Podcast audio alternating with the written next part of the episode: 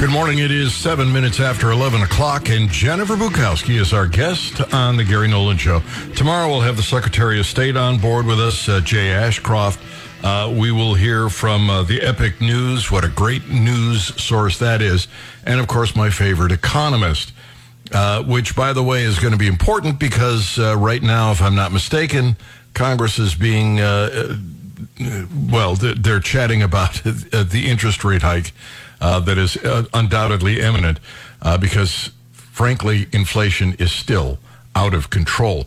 So we'll get to all that tomorrow. In the meantime, with Jennifer Bukowsky on board, let's talk about Ocasio Cortez, who says she cares about the little person. She cares about the poor and the middle class.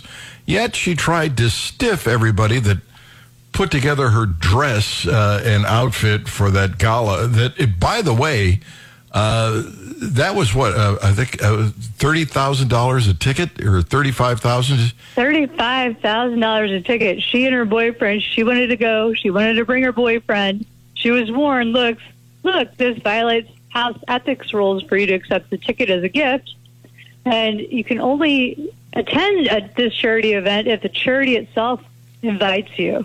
Well, she tried to finagle her way in anyway. They found it was okay because she got Anna Wintour and Vogue magazine to give her tickets as gifts. And they said, okay, I guess that's close enough because Anna Wintour of Vogue magazine works so closely with the Met Gala. But she she cares so much about the little people, Gary, that she wanted flocks of them on their literally on their knees surrounding her as they dress her in this beautiful gown, wearing face masks. She is too good to be doing that. Doing her makeup, doing her hair, doing her nails, crawling on the ground, prepping her dress, spending out of their own pockets four thousand dollars for a hotel suite for this entourage to get her ready for the ball, which is the preeminent, you know, social and elite gathering in the country. And uh, then she stiffed them. Uh, she has eventually paid them back, but the investigation found that all, all kinds of people are not paid back. The only person paid that day was a manicurist. Yeah, she demanded her pay up front. Smart enough to, yeah, demand the money there. so she's probably worked with flaky uh, politicians, celebs like this before, and knew to ask for that. But uh, yeah, so she had all this. She had people knocking all kinds of money out their bills. I'm telling you, they said that uh, they decided to call that dress, the custom dress they made just for her, a rental, and knocked the bill for down from three thousand to nine ninety. And let me tell you, Gary, or twenty three hundred to nine ninety. Twenty three hundred was already knocked way down. If you're getting a dress like that, you know, designed by fashion designers and made with all those materials, you cannot get something made like that for that kind of money. And so they're already doing a, her a huge solid by pretending like it cost a lot less than it actually did cost them, or they would have charged anyone else that was going to that gala. What a sweetheart she is. And they keep electing her. I mean, they've elected her, what, three times now? At least twice. Uh, you would think that the people in, in her district would go, this, this woman's a phony and a communist. But no, they, they keep voting for she's a, she's a politician, Gary, she's a survivor. She's been called out by some of her own people for selling them out and, you know, going with the establishment and being pro-war and everything else with Ukraine.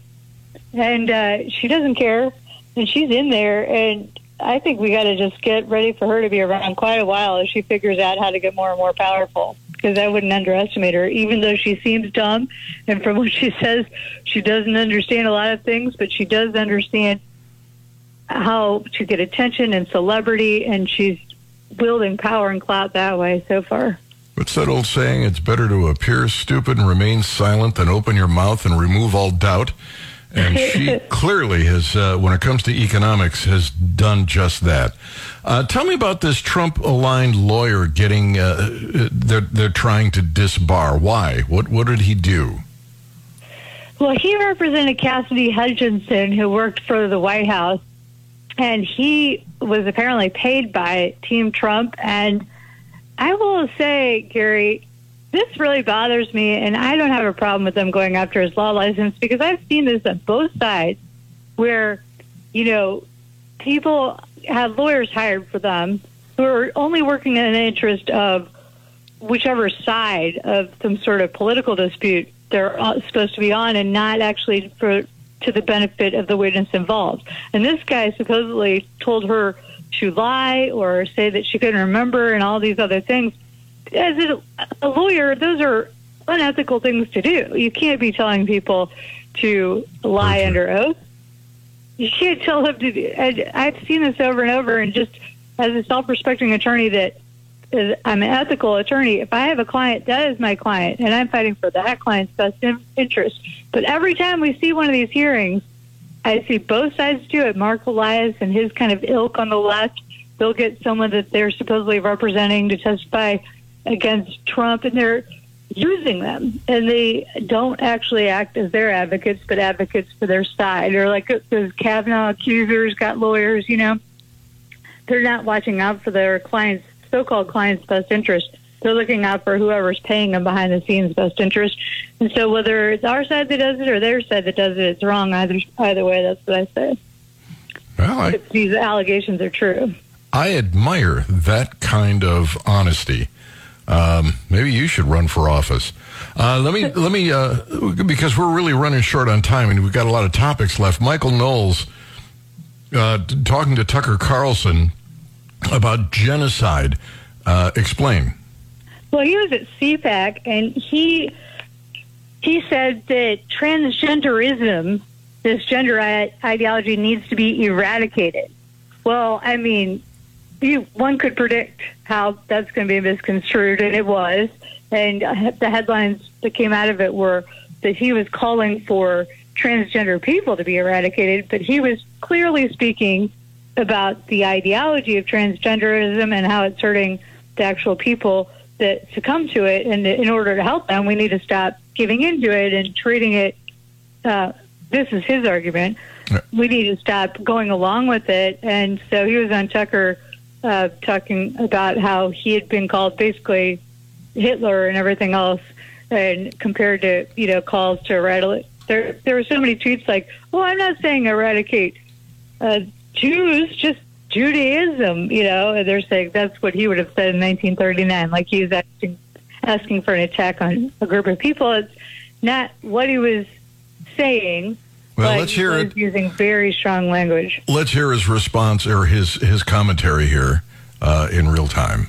The clearest example of this is the battle over transgenderism. On the one side of the debate, you've got the liberals who argue that third graders should be taught to change their sex in schools. On the other side of the debate, you've got the conservatives who say that we should wait until fourth grade. Doesn't seem like much of a difference to me. The problem with transgenderism is not that it's inappropriate for children under the age of nine. The problem with transgenderism is that it isn't true. The problem. No, it isn't true. Uh, it is uh, it is a canard, and they are ruining children's lives. Uh, all right, uh, we wouldn't have Jennifer on without a Harry and Meghan story. Chris Rock was uh, well, he finally came out and talked about the giant slap. And uh, an Illinois wife took eight months to find the mummified corpse of her missing husband. How could that possibly be? Well, that story stinks, but we'll tell you about it next on the Gary Nolan Show on the Zimmer Radio Network. It's 1119, and Jennifer Bukowsky's on the Gary Nolan Show. Woman uh, took eight months to find the mummified corpse of her missing husband after he killed himself uh, in a cl- closet in their house. Um, you, you know, you got to have a pretty nasty smelling house to not notice that. Uh, what are the details, Jennifer?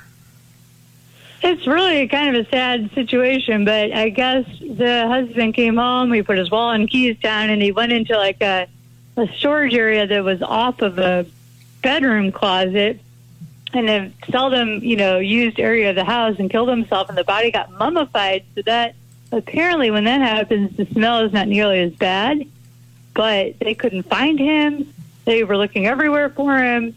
You know, the police searched the house multiple times. They never found him. And finally, this lady, this happened in April, that he apparently killed himself. This lady goes and finds she decides to put Christmas decorations up after all. That's when she goes into that little used storage area and discovers them. What a gruesome discovery, but you know that is, it's apparently kind of a hoarder house, and uh, that is uh, that's quite something. I feel sorry for that whole situation, and I guess he avoided having to clean up out the house, but I felt bad for her being left with such a mess. I got some breaking news. Uh, apparently, uh, Missouri's Second Amendment preservation law has been overturned by uh, an Obama judge in Kansas City, uh, elevating the fight to the full Eighth Circuit, according to Missouri Firearms Coalition. I will try to get uh, a friend of mine, an attorney, a Second Amendment attorney, to come on and chat about this because I am curious on what grounds this federal judge decided that this law was unconstitutional. It, I'll try to do that in the next half hour, uh, but it seems to me that it's uh, there is nothing unconstitutional about it. That's the breaking news. All right, let's move on because what would a week uh, without uh, Harry and Meghan be um, on the Gary Nolan show? Jennifer. well, Harry and Meghan are featured all over. Uh, the king is having a coronation, of course, and Harry and Meghan were, in fact, invited to it. And uh, they have not deigned to respond yet. Like they have anything better to do. They need more material for their books and Netflix specials and everything else. Harry is fresh off doing, you know, his live trauma counseling with a counselor that you could pay. You could have paid forty bucks to see. They've lost their Frogmore cottage, uh, but they do have a suite of rooms in Buckingham Palace that apparently King Charles kicked his brother Andrew out of. So that uh, if they do decide to attend, they'll have you know posh London digs that they will be able to use anyway, which will suit their speed a lot more because the other that cottage was in Windsor, which is not in central London like Buckingham Palace certainly is, but Chris Rock, it was uh, part of his special. I don't know if you caught that, but he took on woke culture and everything else. And he, he took on Meghan Markle. He's like, she she's light skin lottery. he said he said that a lot of the stuff she's complaining about isn't racism; it's in law. S word. Like he said, yeah, it's difficult for a black girl to go into a white family and get accepted. You know what's even more difficult? A white girl going in a black family and getting accepted. You know, you show up to Thanksgiving, your mom is going to say something like, "Why is there a social worker here?" That's his joke.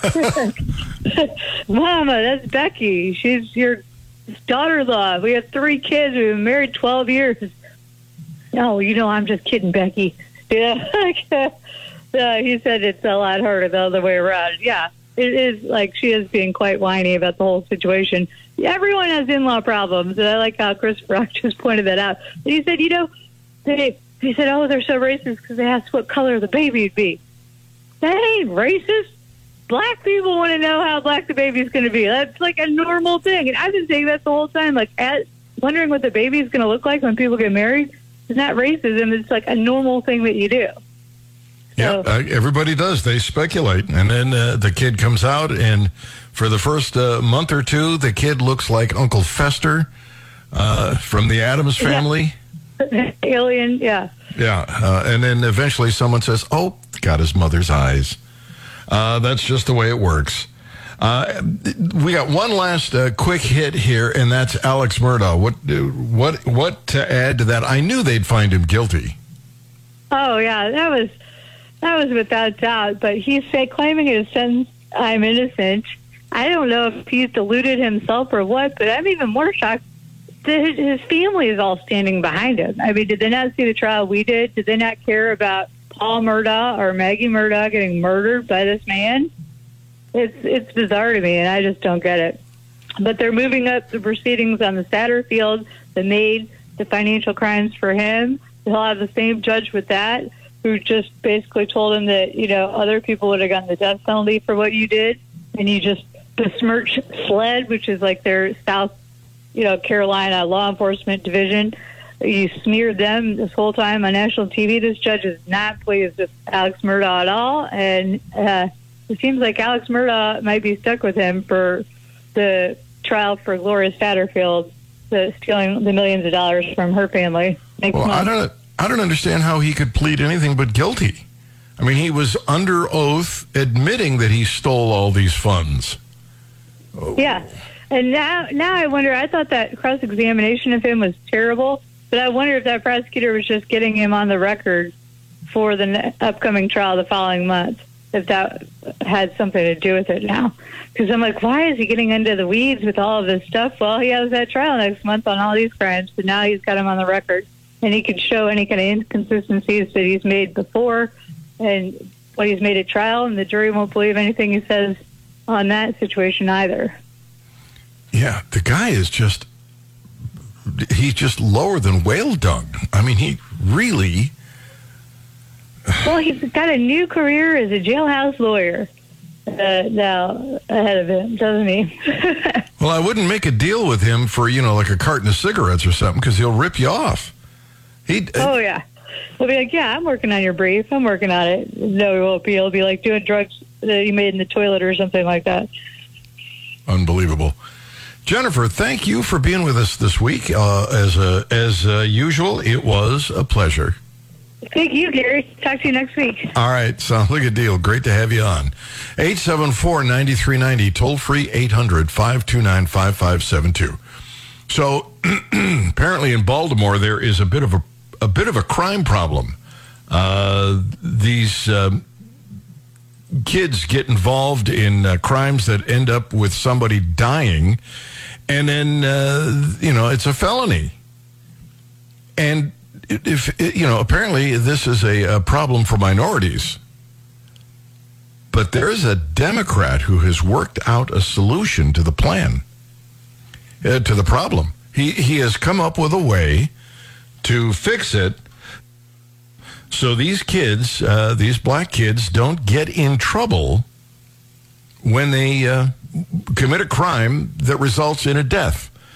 So we'll get to that. I'll try to get some more information on the Second Amendment Preservation Act here in the state of Missouri. It's a pretty simple rule, pretty simple law. It makes perfect sense to me. I don't understand on what grounds they could possibly have turned it over, but the story is that it has been by an Obama judge in Kansas City. Uh, this means it's going to get appealed. My guess is that uh, eventually it'll end up in the Supreme Court, and eventually it will be upheld. But we'll try to get to that uh, before we run out of uh, of program today. And we talked about, uh, in fact, we talked about this with Jennifer about a month ago, uh, using Ozempic to lose weight. Um, turns out there could be some pretty deadly side effects. In fact, as I recall, there was a listener who called up and told us that she had this very problem that uh, these Chinese scientists are saying could develop. And if that's not enough, we'll uh, we'll talk about Jill Biden. Her husband, uh, you know, that apparently there's uh, a suggestion that somebody over 70 if they want to be president of the United States they should they should take a test. Cognitive skills. Find out just you know what kind of shape they're in. Well Jill Biden responded to that and we're going to get to that. I promise you that will happen in the next half hour. In the meantime if you've got questions feel free pick up the phone give us a call 874-9390 or toll free 800-529-5572. You can also send me a message. It'll pop up right here in studio. Go to GaryNolan.com and you can send me a message. And the beauty of it is you don't have to sign up. You don't have to worry about cookies. You don't have to worry about anything that you would if you were sending me a message through Facebook. Just send a message. Gary, sorry? Ah, good. Gary Nolan Zimmer Radio Network. This is the Gary Nolan Show. It is uh, 1135. Dave Roland is with us, uh, mofreedom.org, uh, and he is, uh, w- well, he essentially wrote the Second Amendment Preservation Act. And it has just been uh, shot down uh, by a federal judge in Kansas City. Uh, it's a 24 page uh, uh, response, and I'm trying to read through it. I don't have a lot of time to do it, but Dave has. And I am sure this is going to be appealed because I don't understand how this could possibly be unconstitutional. Dave, what's going on? What? How did this judge conclude that that this should be struck down? Well, first off, Gary, let me make clear this was not unexpected. Uh, we knew when we drew this judge uh, in the federal district court that he was likely to lean against SAPA. He's an Obama appointee. Um, and so we knew that this was very likely to happen at the district court level. The question is, what's the Eighth Circuit going to do? I don't have any inside information, but I believe that Attorney General Bailey is probably going to appeal this very quickly. He's going to ask the Eighth Circuit to stay the order that the district court issued today. And I think the Eighth Circuit is likely to issue that stay, basically saying, you know, this order is not going to go into effect until the appellate court has a chance to look more closely at the issue. As far as the details are concerned, um, what it boils down to is the judge misconstruing what SAPA actually does. So the judge came into this opinion and he said, um, you know, well, SAPA is nullifying federal law. It's preventing federal law from being enforced in the state. That absolutely is not what SAPA does. It expresses the opinion of the legislature that Congress's authority is limited, and then it says state and local law enforcement officials and agencies are not allowed to cooperate in the enforcement of these federal laws that the legislature believes are unconstitutional. Okay? It does not prevent any federal officer or official from enforcing federal law. Matter of fact, I made clear when SAPA was first being discussed that Missouri can't prevent that. There was a, a push within the legislature to make it a criminal offense for anyone, including federal officials, to try and enforce federal law. And I told them, you can't do that. That would violate the supremacy clause. But it is absolutely within the state's decision making purview to say, you know what? You guys can enforce federal law on your own dime. You're not going to use our state and local law enforcement agencies or officers to do so. We are going to tell our local agencies and officers you cannot use the authority the state has given you, the authority or the um, taxpayer resources that the state has given you to enforce these certain laws. And the Supreme Court's been pretty clear that this is a policy choice that states are permitted to make when they disagree with the federal policy. Don't they do this uh, with marijuana all around the country? Yes, yes, absolutely. Uh, that was that was one of the ironies of um, the state level case, which was brought by St. Louis City, St. Louis County, and uh, Jackson County, is they were complaining about what the state legislature was doing when they had done literally the exact same thing at the local level when it came to federal uh, or federal prohibitions on marijuana. St. Louis City, within weeks of filing the case against SAPA, passed a law that says its local law enforcement officials could not expend taxpayer funds to help enforce federal pro- prohibition against marijuana use. And um, we pointed out the irony of the city's position in the state level case. Uh, apparently, Judge Wimes didn't get the memo uh, when it came to uh, the federal level case. But, um, y- you know, it, it is always frustrating from the standpoint of a litigator when a judge misconstrues a statute to reach a certain result. And I think that that's what happened here. You think he did um, it on purpose, misconstrued on purpose? That uh, I'm not going to speculate as to whether he did it on purpose. I'm just going to say he did misconstrue the law. Um, so basically, he, he takes this statement that the legislature has made about their perspective on Congress's authority, and he acts like that is somehow binding, but clearly it's not, and it doesn't pretend to be. Um, you know, it, it, the way that we organized SAPA, the Second Amendment Preservation Act, is we started with a declaration of of policy.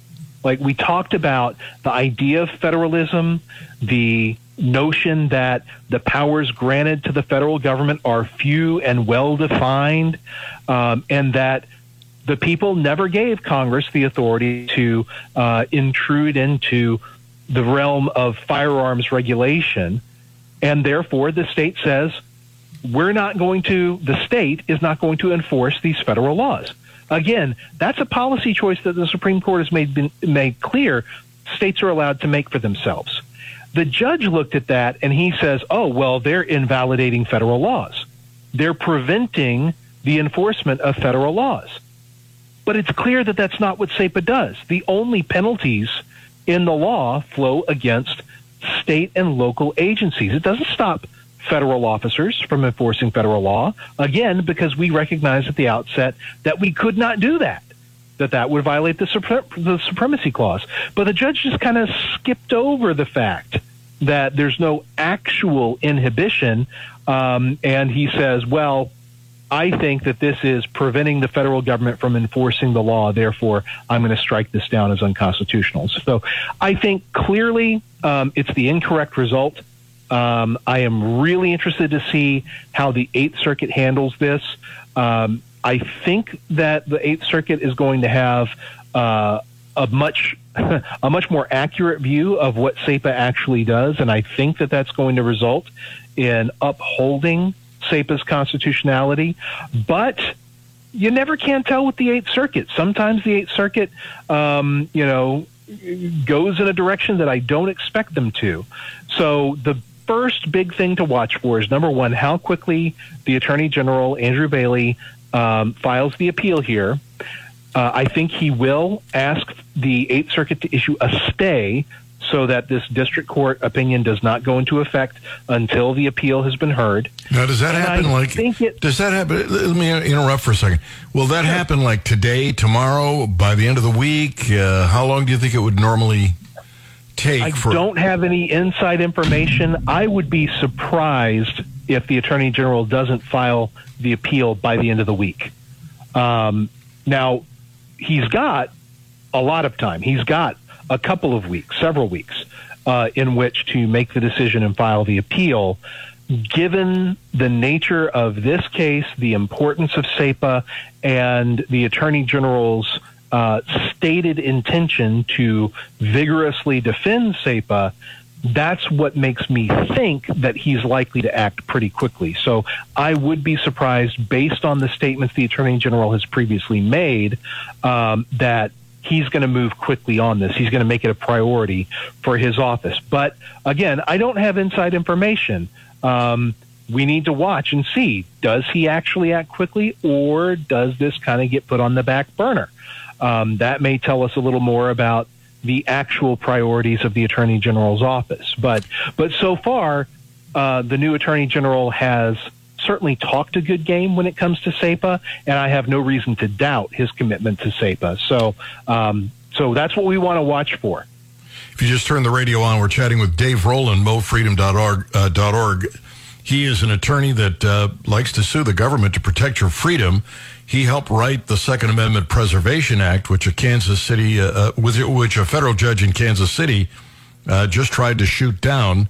Uh, and he's telling us that uh, the attorney general will probably, probably, likely even appeal this, and uh, and see if we can get a stay on this until the the courts get a chance to to hear this. Is this going to be one of those, uh, you know, they have the trial, then they go en banc, and then they go to the Supreme Court? Is it going to wend its way up? Or do you think that the response from the federal court will be enough to silence the opposition? Um, well, I think one way or another, whoever loses this case at the Eighth Circuit is going to try and get further review, whether it's an en banc request for the Eighth Circuit to hear, for all the judges on the Eighth Circuit to hear the case, or whether they go straight to the Supreme Court and ask the Supreme Court to take it.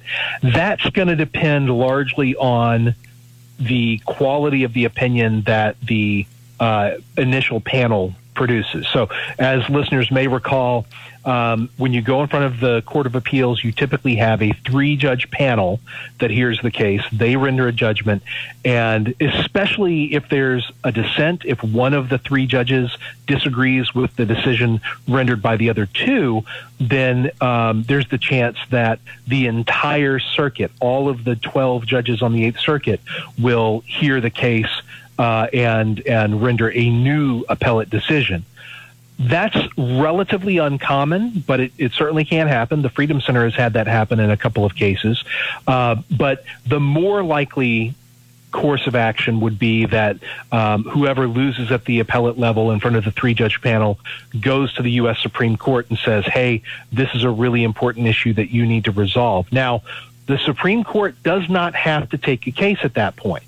And what the Supreme Court frequently does is they do not take the first case that presents a particular issue.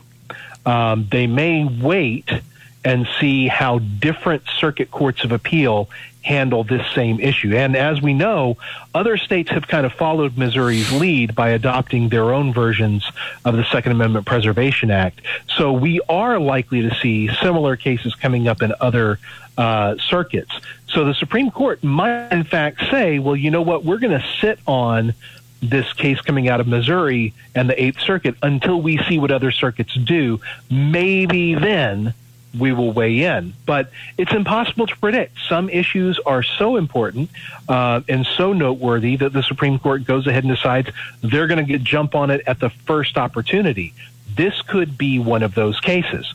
Uh, again, a lot of it depends on precisely how the Eighth Circuit ends up resolving the issue. Uh, it may be that um, the Eighth Circuit's decision is really, really solidly reasoned and there are no dissents. And uh, if that's the case, that's not quite as attractive a case for the Supreme Court to take. But if there are several different opinions, you know, two or more opinions being issued from the Eighth Circuit, that might well make it the kind of case that the Supreme Court would want to act on quickly. Um, but again, we can't know exactly how that's going to happen. What I can tell you is that the Freedom Center of Missouri is going to jump in and file a brief uh, at the Eighth Circuit to make sure that the correct arguments are put in front of them. I don't pretend that the Attorney General's office is going to, um, you know, file a weak brief. I will say I was disappointed in the brief that they filed at the district court, but but one of the things that the Freedom Center is committed to doing is making sure that there is a clear and vigorous defense of SAPA's constitutionality put in front of the Eighth Circuit. It'd be great if we are just following up the excellent arguments made by the Attorney General's office, but in the event that um, the Attorney General's office does not submit a particularly strong brief, the Freedom Center is going to make sure that there is a strong brief in the case. Dave Roland is with us, mofreedom.org. He is the attorney who helped write the Second Amendment Preservation Act. Rick has a question for you, but we're going to have to put uh, put everybody on hold for just a couple of minutes uh, for this important commercial break, and then we'll come back uh, not, let, not like we're really going anywhere, but uh, we will return with Rick's question or comment and Dave's response on the Gary Nolan Show, the Zimmer Radio Network. Good morning. It is 1153, and Dave Roland is with us, mofreedom.org, talking about the Second Amendment Preservation Act, a piece of legislation that uh, has been challenged uh, in court in Kansas City with an Obama judge. It is essentially a law that says uh, law enforcement at every level in the state of Missouri uh, cannot uh, enforce federal gun laws, but when federal gun laws overlay with Missouri gun laws, they can enforce the Missouri gun laws. I think that's an oversimplification, but Dave, if you want to try and clear that up just a little bit, I'll let you. Sure. Uh, I thought we were going to have a question from Rick. Is Rick we are? On? We are, but I wanted to make sure oh, that okay. listeners understood what SAPA is. Um, yeah, so so SAPA begins with a declaration um, that the power of the federal government is limited and that it does not include the authority to regulate firearms. That was a power that always should have been preserved to the state governments. Um, it then says that the state considers that federal firearm laws do not have any effect and that the state and local law enforcement agencies and officials will not have the authority to enforce those laws.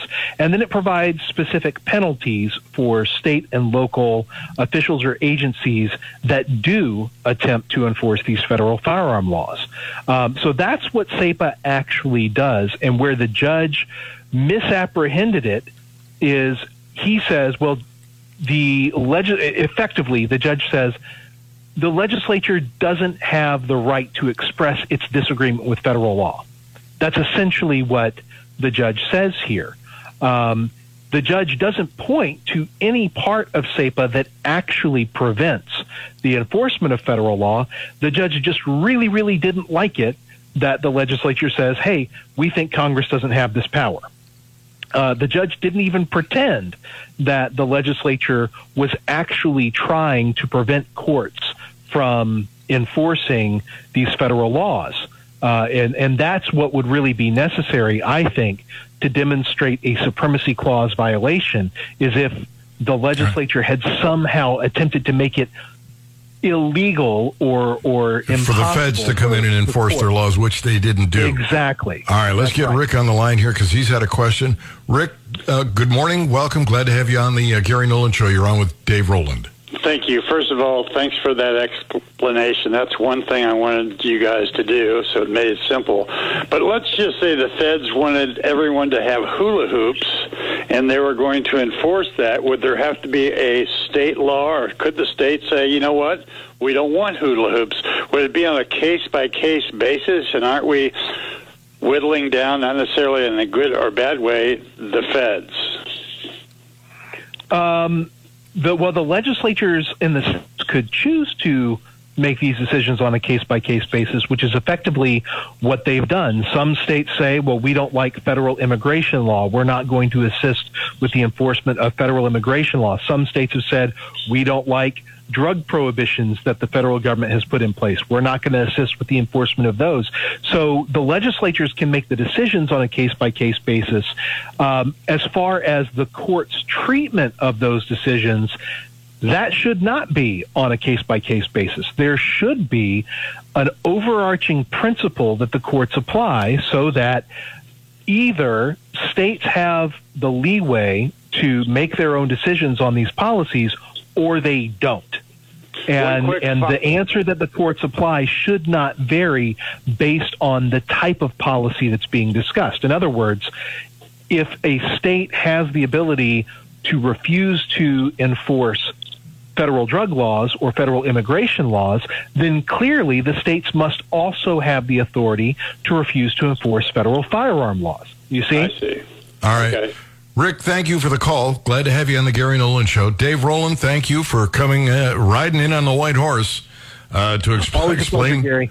What's going on. Uh, hopefully, we'll uh, we'll chat with you on Thursday on Think Tank Thursday. Uh, Indeed, I always look forward to it. Dave Roland. Whatever it is in life that you want, go out and get it. Don't wait for the government to drop it in your lap. You make it happen. You seize the day. Carpe diem, grandbaby. Honey, I'm coming home.